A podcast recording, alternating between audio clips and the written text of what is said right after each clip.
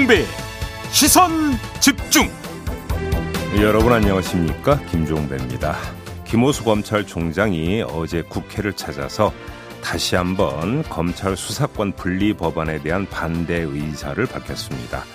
이런 검찰의 행보를 경찰은 어떻게 보고 있는지 궁금한데요. 3부에서 민관기 경찰 직장협의회 위원장에게 자세한 이야기 들어보겠습니다. 2부에서는 서울시장에 도전장을 낸 더불어민주당 김진애 전 의원 만나보고요. 내일로 세월호 참사 8주기를 맞는데요. 음, 기업 공간 설치 문제가 다시 수면 위로 떠오르고 있습니다. 이에 대한 세월호 참사 가족협의회의 입장 들어보겠습니다. 4월 15일 금요일 김종배의 시선집중 광고 듣고 시작합니다.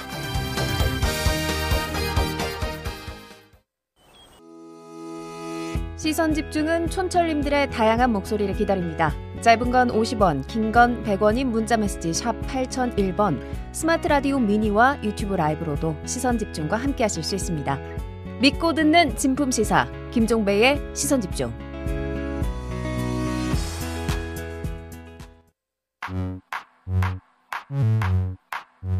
뉴욕에 뉴욕 타임즈가 있다면 시선 집중에는 JB타임즈가 있다 촌철살인 뉴스 총정리 JB타임즈 네, 오늘은 더마카가 아니라 안동진 PD와 함께 시선 집중의 문을 열겠습니다. 어서 오세요. 안녕하십니까. 네, 지금 처음 목소리 들으시고 음. JB 감기 걸리냐 또 걱정하는 청취자분들이 있거든요. 아, 그 말씀 드려야 되겠네요. 네. 제가 어제부터 약간씩 지금 발음이 새고 있거든요. 그러니까요. 약간 그 발음을 씹고 있는데 네. 아, 감기가 아닙니다. 이빨 이빨을 뽑아가지고 네. 네. 이빨을 뽑아서 약간 좀 새고 있으니까 우리 치료 영향입니다. 촌철님들 좀 약간 좀 듣기 불편하도록 좀 양해 부탁드리겠습니다. 부탁드리고요. 네, 저희 토끼님께서 음. 제이비 더마카님 즐거운 금요일이네요라고 하셨는데 음. 더마카 없습니다, 여러분. 네. 그래서 더마카의 빈자리를 아쉬워하시는 분들이 항상 많으시거든요. 네. 그래서 오늘 저희 방송에서 제가 특별히 제가 해드릴 수 있는 게 별로 없어요. 음. 저의 권한 중에 하나를 이용해서 예. 저희 방송에 오늘 의견 보내주신 분 중에서 음. 30분을 뽑아서 예. 커피 쿠폰 이거 보내드리겠습니다. 뇌물 아니에요, 뇌물? 아이 PD의 권한으로 생각해 주시면 아, 좋겠습니다. 잘, 잘 봐달라는 뇌물 아니야? 짧은 건 50원, 긴건 예. 100원이 드는 문자 번호 샵 8001번 음, 혹은 음. 무료인 스마트 미니 스마트 라디오 미니로 보내 주시면 예. 저희가 30분 뽑아서 커피 쿠폰 시원하게 쏴드리겠습니다. 네네 많이 많이 보내주시고요. 네 그럼 오늘도 삐딱선 정신에 입각해서 주요 뉴스 챙겨드리겠습니다. 네. JB타임즈 오늘 첫 번째 뉴스 전해주실까요? 윤석열 당선인과 안철수 인수위원장이 어제 저녁에 만났습니다. 그러니까. 공동정부 흔들림 없다 이런 입장을 확인을 했다고 합니다. 네, 오후만 하더 뭐 낮만 하더라도 이제 뭐 파국으로 가는 거 아니냐 음. 공동정부가 음. 이런 이야기가 나왔는데 갑자기 또 만났어요. 그러게요. 자 어제 일을 좀 한번 좀 복기를 해보죠. 먼저 윤석열 당선인이 어제 이런 말을 했거든요. 잠깐 들어주시죠. 내각 인선에 관한 추천은 많은 분들로부터 전부 추천을 다 받았고 뭐 어느 특정 그 인사를 배제하거나 한 사실은 없습니다. 그리고 추천받은 분들과 또 우리나라의 인재 풀에서 어, 저희가 잘 찾아서 서로 비교하고 이렇게 해서 장관 후보자를 선정한 것입니다. 그래서 저는 좀 이해가 안 됩니다만은 안철수 위원장으로부터 추천을 받았고요. 또 제가 이 인선 과정이 어떻게 이루어지는지에 대해서도 어제 충분히 설명을 드렸고 어, 본인이 뭐 불쾌하거나 이런 거는 전혀 없으신 거로 제가 알고 있고 네, 여기에다가 인수위 핵심 관계자가 한 말도 있습니다. 뭐라고 했냐면 안철수 위원장이 추천했지만 인사 검증을 통과할 수 있으면서 능력까지 갖춘 인물이 아니었던 것으로 한다. 음. 또 이렇게까지 이야기를 했거든요. 그러면 윤석열 당선인의 말과 인수위 핵심 관계자의 말을 종합을 하면 어떤 게 되냐면 안철수 위원장의 추천권은 n분의 1이었고 그다음에 안철수 위원장의 추천 내용은 함량 미달이었다. 함량 미달. 이렇게밖에 해석이 안 되는 거잖아요. 그러면 이 이야기를 듣는 안철수 위원장의 기분은 어떻겠습니까? 고부로 나쁠 수가 있는 거죠. 그래서 뭐 이제 다수의 언론이 파국 이런 건 이제 점친 건데, 근데 저녁에 이제 반전이 일어났던 거 아니겠습니까? 자, 왜 그러면 이런 결론에 도달을 했을까? 바로 이걸 좀 짚어봐야 될 것 같은데요. 뒤늦게 오해를 풀어서 그랬다 이렇게 볼 수 있을까요? 그래서 음. 추천 인사가 어, 발탁 안 된 이유를 나중에 윤석열 당선인으로부터 소상히 설명을 듣고 뭐 그럴 수 있다. 고개 끄덕여서 오해를 풀고 다시 의기투합했다. 이렇게 볼 수 있을까요? 근데 조금 전에 윤석열 그 당선인의 육성 직접 듣지 않았습니까? 그러니까요. 충분히 설명 들었다고 이야기를 했잖아요. 그러면 전 단계에서 이미 왜 이랬는지에 대한 설명을 받았다라는 이야기가 되니까 오해를 하고 말고 할 여지도 사전에 없었다라고 봐야 되는 거죠. 그래서 다른 면을 봐야 될 것 같은데 아, 안철수 위원장 입장에서는 선택지가 거의 없었다고 봐야 될 것 같습니다. 다시 말해서 깬다. 깨면은 그러면 어디로 갈 거냐라는 문제가 나오게 되는 거잖아요. 그러면 그러니까 이 깨고 나면 그 대안이 뭐냐? 이 점에서 퇴로가 거의 없었다고 봐야 되지 않을까 싶은 생각이 드는데 깨는 게 본인이 위원장직을 그만두는 것만으로 한정이 되는 게 아니죠. 음. 예를 들어서 국민의당 추천 케이스로 인수에 지금 합류한 인사들이 여러 명 있지 않습니까? 그래서 김도식 위원도 있고 음. 신용현 대변인도 있고 그다음에 또 몇몇 위원은 안철수 위원장이 그러니까 추천한 것으로 지금 알려지고 있고 음. 그럼 이런 분들이 행동 통일을 해야 되는 거잖아요. 그렇지 않습니까? 네. 이게 그러니까 되느냐의 문제도 있는 것이고 음. 또한 가지의 문제는 이렇게 해서 마이웨이를 선언을 하면 당장 어떤 작업에 착수를 해야 되냐면 합당도 물 건너간다고 봐야 되는 거죠. 음. 그러면 독자적으로 지방선거 태세로 바로 전환이 돼야 되는데 국다 국민의당의 거의 모든 역량이 사실은 인수위 쪽으로 가 있었거든요. 그렇죠. 이런 상태에서 어, 지방선거 대비 태세로 바로 돌 수 있느냐로는 또 현실적인 문제도 제기가 되는 것이고요. 음.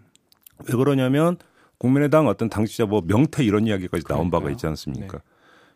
이렇기 때문에 만약에 지방선거까지 제대로 그러니까 대처를 하지 못하면 어떻게 되느냐. 음. 이런 여러 가지 문제가 있는 거고요. 예를 들어서 제가 조금 전에 말씀을 드렸던 안철수 위원장을 비롯해서 그러면 국민의당 케이스에 그러니까 인수에 합류했던 모든 사람들이 조직적으로 만약에 사퇴를 해버린다면 음. 그건 뭐, 뭐가 되는 겁니까? 결별이 되는 거죠. 음.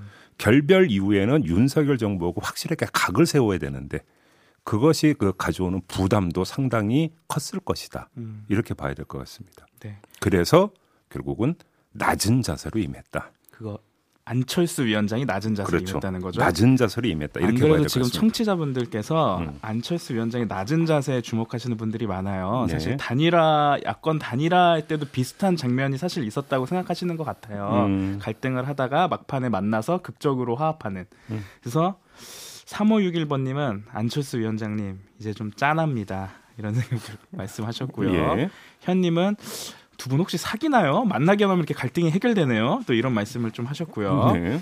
91 9117번 님은 철수인 듯 철수 아닌 철수 같은 이번 행보 이렇게 말씀을 해 주셨는데 음. 뭐 조간에서 이제 파국을 면했다 이런 평가를 좀 하더라고요. 일단이라는 표현을 많이 쓰던데 네. 이 갈등 혹시 또 재발할 가능성은 없습니까? 예를 들어서 자 이렇게 되어버리면 바로 다음 수순이 뭐가 되겠어요? 합당 절차가 될 거예요. 네. 근데 만약에 합당을 했다고 가정을 해보죠. 음. 그 순간에는 파국 상황이 그렇게 쉽지가 않을 거라는 그렇죠. 뭐 일단은 그냥 그냥 같은 당인인 거니까요. 이제. 그렇죠. 그렇게 네. 되어 버리면 분당 사태가 돼야 이제 그러니까 파국이 되는 것인데 음. 그 정도로까지 그러면 이제 국민의당이 조직 플레이가 이루어지면서 계속 그 합당 이후에도 하나의 뭐라고 해야 될까요? 개파? 소그룹으로서 소그룹. 음. 그걸 유지할 수 있느냐부터 이제 다시 점검에 들어가야 되는 거죠. 음. 그 흔들림 없는 공동 정부를 이제 이루겠다라고 했잖아요. 네. 어제 이제 합의 내용이 조금 나온 것들이 있는데 음. 보면은 그 과학기술 분야 등에 대해서 과학기술 분야, 보건복지, 예. 중소벤처 분야 등에서 안 위원장의 전문적인 분야를 살려 의논을 함께하기로 했다. 음. 이런 보도가 나왔거든요. 네. 그럼 이 공동 정부를 구성하는 방법이 요거면은 충분한 건가요? 근데 의논하고 의견을 적극 반영한다 이랬대잖아요. 네. 그게 뭘 뜻하는지를 솔직히 좀 잘 모르겠어요. 그러니까요. 인사를 반영하는 것 말고 공동정부를 구성하고 하는 그 실질적인 방법이 과연 무엇일까 이게 좀 궁금하거든요. 과학기술부 장관에게 자문한다는 뜻도 아닐 거 아닙니까? 그러니까요. 뭘 뜻하는지를 솔직히 좀 잘 모르겠어요. 네. 한덕수 총리 후보자가 어제 같은 경우는 이제 향후 다른 정부나 공공 포스트 이런 데도 선발을 해야 되기 때문에 음. 그런 과정에서 공동국정 정신을 기반으로 일할 것이다 이렇게 이야기를 했거든요. 네. 그, 러면뭐 장관이나 이런 자리는 아니지만 뭐 공기업이나 이렇게 좀 공공기관의 임명을 대통령이 할 수 있는 혹은 추천권 행사할 수 있는 이런 데는 좀 안철수 위원장 쪽 인사들이 좀 갈 수 있지 않나 이런 첨망도 나오던데. 뭐 그런 거라면 이제 그럼 보훈 인사 차원이 되는 거잖아요. 그게 또 이제 보훈 인사냐 아니면 공동정부 구성이냐는 약간 또 해석을 어떻게 하냐에 따라 좀 다를 것 같긴 한데. 글쎄요. 그건 이제 뭐 그럼 해석은 우리 그 그러니까 청취자분들에게 맡기도록 하고 하겠고요. 네. 공동정부라고 하는 개념 사실 네. 이 개념 자체가 뭐 정착에도 있는 개념은 아니기 때문에 음. 좀 워낙에 이제 모호한 부분이 있고 임의적 해석의 여지가 있어서 음. 딱 잘라서 말씀을 드리기 힘듭니다만 음. 우리 사회에서 그동안 언론이 주도적으로 하면서 이 공동정부 정신을 이야기를 했던 것은 뭡니까? 같이 참여하고 같이 책임을 진다라고 봐야 되는 거잖아요. 음. 그러면 그 같이 책임을 지기 위해서는 일정하게 권한이 분배돼야 된다는 걸 전제로 하는 얘기잖아요. 네. 근데 권한이라고 하는 것을 분배하는 지금 과정에서 인사권을 그래서 이제 주목을 했던 건데 음. 이게 반영이 안 되고 있다라는 거 그래서 어제 이제 그 저 장면이 연출이 됐던 거 아니겠습니까? 음.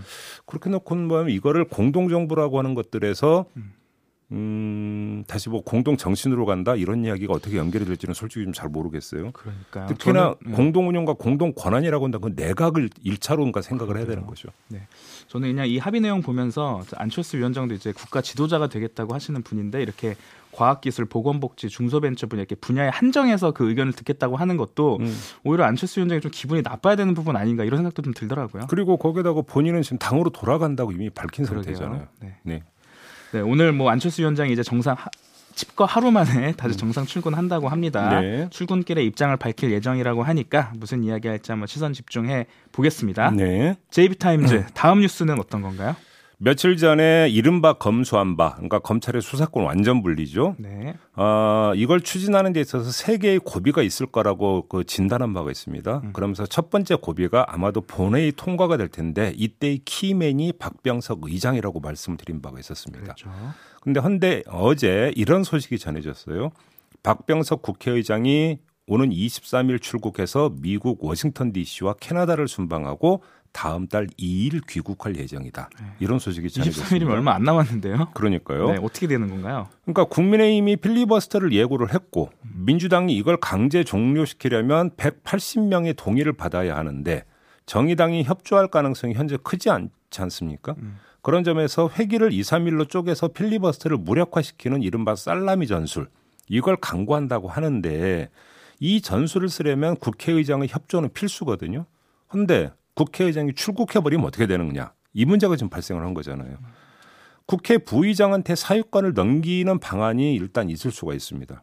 그런데 국회 부의장이 두 명이죠. 네. 그 중에 한 명은 국민의힘 소속의 정진석 부의장입니다. 음. 그러면 박병석 의장이 정진석 부의장을 배제하고 민주당 소속의 김상희 의원, 그러니까 부의장에게 어, 사유권을 넘긴다? 이게 가능한지 솔직히 좀 의문인데다가 국회의장실 관계자가 뭐라고 이야기를 했냐면 통상적 법안도 아니고 결정적인 법안을 처리하는 데에 사회권을 넘길 가능성은 아마 없을 것이다. 음. 이렇게 잘라 말했다고 하거든요. 그럼 4월 23일 전에 무조건 처리를 한다는 건가요? 그러니까 그냥 그 상식적으로 생각하면 이 출국하기 전에 처리를 해야 된다. 네. 만약에 박병석 의장이 협조할 의사가 있다면 음. 이런 이야기가 되는 건데 자, 이 지점에서 확인하고 싶은 게 자, 국회의장의 이 일정이 갑자기 그 급조가 된 일정일 수는 없잖아요. 그렇겠죠. 상대가 있는 것이기 때문에. 그래서 이건 미리 짜여졌던 일정이라고 봐야 되는 건데 그러면 민주당이 4월 국회에서 이걸 처리하겠다고 공언을 하는 그 시점에서 박병석 의장의 일정을 체크를 했던 건지가 일단 궁금하고요. 그 다음에 일정을 체크를 했다면 지금까지 말한 일반적인 방법 말고 다른 방법을 무슨 히든카드로 갖고 있는지도 현재 좀 궁금하거든요. 음. 왜냐하면 이게 없는 상태에서 4월 국회에서 처리한다고 공언을 했다면 그게 음. 오히려 의아한 부분이 되는 거니까. 음. 그렇죠? 그리고 정말 궁금하거든요. 어떤 방법이 있는 건지. 그러게요. 음. 전략이 음. 어떤 건지 참 궁금한데 음. 설마 일정을 체크를 안 하고 그렇게 플랜을 짰을까요? 그러면 그건 코미디가 돼버리고. 그러니까요. 예. 그 지금 170석이 넘는 당을 가지고 있는 전략이 어떤 건지 참 궁금하고 예. 사실 청취자분들은 박병석 의장의 태도에 대해서 좀 의문을 가지는 분들도 사실 계세요. 음. 데이지님도 책임 회피로 보여요. 6871님도 일부러 빠지는 거 아닙니까? 이런 의견을 주시는 분들이 있는데 제가 볼 땐 그거는 아닌 것 같아요. 조금 전에 말씀을 드렸잖아요. 그러니까요. 그러니까 그 미국과 캐나다를 순방을 하는데 그냥 가서 관광 가는 게 아니라 상대 누군가를 아무튼 만난다라고 한다면 그렇겠죠. 그 일정은 미리 조율이 되는 거죠. 음. 그러니까 이건 한참 전에 잡힌 일정이라고 봐야 되는 거죠. 네. 예. 근데 이 시국에 왜 이렇게 자꾸 해외를 가냐 이렇게 여전히 의심하는 분들은 네. 또 있긴 있는 것 같습니다. 네.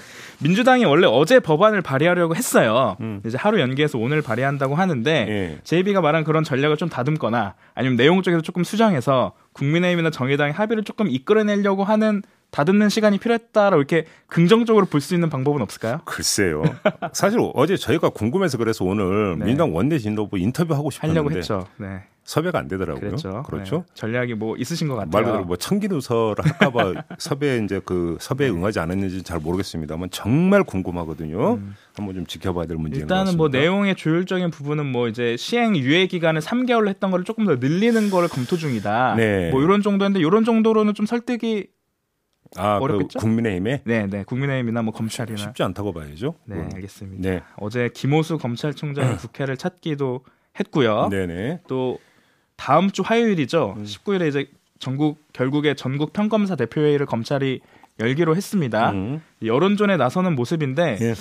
뭐 검찰도 이제 이런 여론전 말고는 지금은 방법이 딱히 없는 걸까요? 이게 저는 이렇게 조직적인 움직임을 보이는 게 여론전에 긍정적일지 부정적일지 이것도 좀 궁금하더라고요. 그러니까요. 그러니까 그 저희 저희가 이제 권성동 국민의힘 원내대표하고 인터뷰를 했지 않습니까? 네, 그다음에 권성동 원내대표도 이제 가장 중요한 건 여론의 힘이라고 이야기를 그렇죠. 했고 검찰 같은 경우도 사실은 가장 좋은 건 물론 민주당을 설득하는 것이겠지만 음. 민주당이 이미 당론으로 채택을 해버렸기 때문에 음. 여지가 없는 것이고 네. 그렇다면 여론의 어떤 거냐면 눈을 돌리는 돌리다. 뭐 이런 수순이라고 봐야 되겠죠. 네, 네. 어제 찬성이 많은 여론조사도 나왔고 또 반대도 더 많은 여론조사도 각기 나왔던데 네. 네 앞으로 여론이 어떻게 움직일지도 좀 예. 지켜봐야 될 것 같습니다. 네. JB타임즈 마지막 소식 전해주시죠. 정호영 보건복지부 장관 후보자의 딸과 아들이 경북대 의대에 편입학한 사실은 전해드린 바가 있어요. 네. 근데 이 편입학 전형 때 봉사활동 내역을 제출을 했다고 합니다. 2017년 경북대 의대에 편입한 딸은 자기 기술서에 2016년 1월 11일부터 15일까지 그리고 7월 25일부터 29일까지 경북대 병원에서 한 환자 검사실 안내 업무 등을 포함해 6번의 봉사활동을 했다고 적었고요. 그 이듬해에 경북대 의대에 편입한 아들은 2015년 1월 19일부터 23일까지 음. 그리고 2016년 1월 11일부터 15일까지 그리고 같은 해 7월 25일부터 29일까지 경북대병원에서 환자 이송 업무 지원과 물품 정리 등의 자원봉사 활동을 했다고 적었다고 합니다. 네. 두 자녀의 경북대병원 봉사활동 기간이 정확히 일치하고 있습니다. 음. 2016년 1월 11일부터 15일, 7월 25일부터 29일 딸과 아들이 같은 시기에 같은 병원에서 봉사 활동을 했다라는 건데요. 네. 이때 정호영 후보자는 대학병원 부원장인 진료처장을 맡고 있었다고 합니다. 네, 아버지가 있었던 곳에서 봉사활동을 했던 건데 네. 그 편입을 그 학교에 또 했고요. 네. 논란의 여지가 있을 수도 있을 것 같습니다. 검증 항목이 두 가지죠. 음. 두 자녀가 같은 시기에 같은 경북대병원에서 봉사활동을 하는데 부원장이었던 아버지의 일정한 역할이 있었는지 여부. 음. 그다음에 자기 기술서에 적은 대로 실제로 봉사활동을 했는지 여부.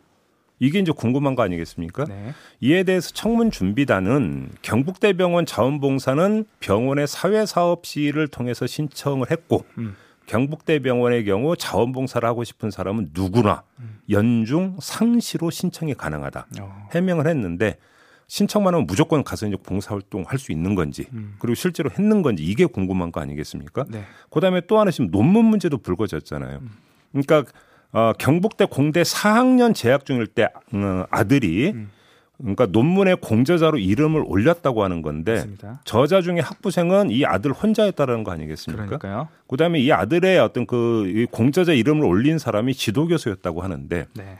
지금 제가 전해드린 내용에서 뭔가 좀 이게 그 대자뷰가 느껴지지 않습니까? 저희 태빈님께서 네. 어째 흘러가는 게 조민 씨랑 너무 똑같네요라고 의견 주셨습니다. 그러니까요. 지금 아이가 이제 제기되고 있는 문제가 뭐 제가 뭐 더 이상 설명 말씀을 안 드릴 정도로 거의 대자뷰라고 봐야 되는데 이렇게 되어버리면 어떤 문제가 그 다음에 따라붙냐면 공정 문제가 따라보게 됩니다. 그렇죠. 자 문제는 불거졌으면 얼마만큼 엄밀하게 조사 내지 수사가 이루어지느냐. 음. 그래서 그거에 대해서 어떤 조치가 이루어지느냐. 음. 여기에 있어서 공정성이 핵심이 되는 것 아니냐. 이 음. 목소리는 당연히 따라붙게 되는 거 아니겠습니까? 그렇습니다. 이게 앞으로 어떻게 진행이 될지를 좀 봐야 되는 것이죠. 네, 아까 JB가 말씀하신 논문 문제를 조금만 더 말씀을 드리면 음. 그 학부생이 한 명이었다고 했잖아요.